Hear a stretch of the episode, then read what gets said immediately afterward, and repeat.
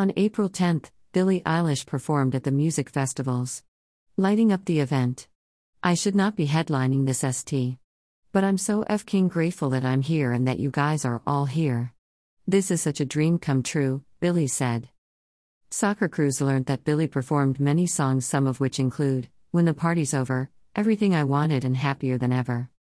The Grammy Award winner brought out two guests. She and Khalid performed their track Lovely while Blur, Gorillaz and Damon Albarn appeared to perform with her Getting Older and a cover of the Gorillaz, Feel Good Inc. She ended the performance by saying thank you Coachella. I'm sorry I'm not Beyonce. I love you, good night. Billie last came on stage at Coachella in 2019, presenting her When We All Fall Asleep tour at the festival. This time around, she headlined the second day, becoming the youngest headliner ever in the festival's history. According to E! News.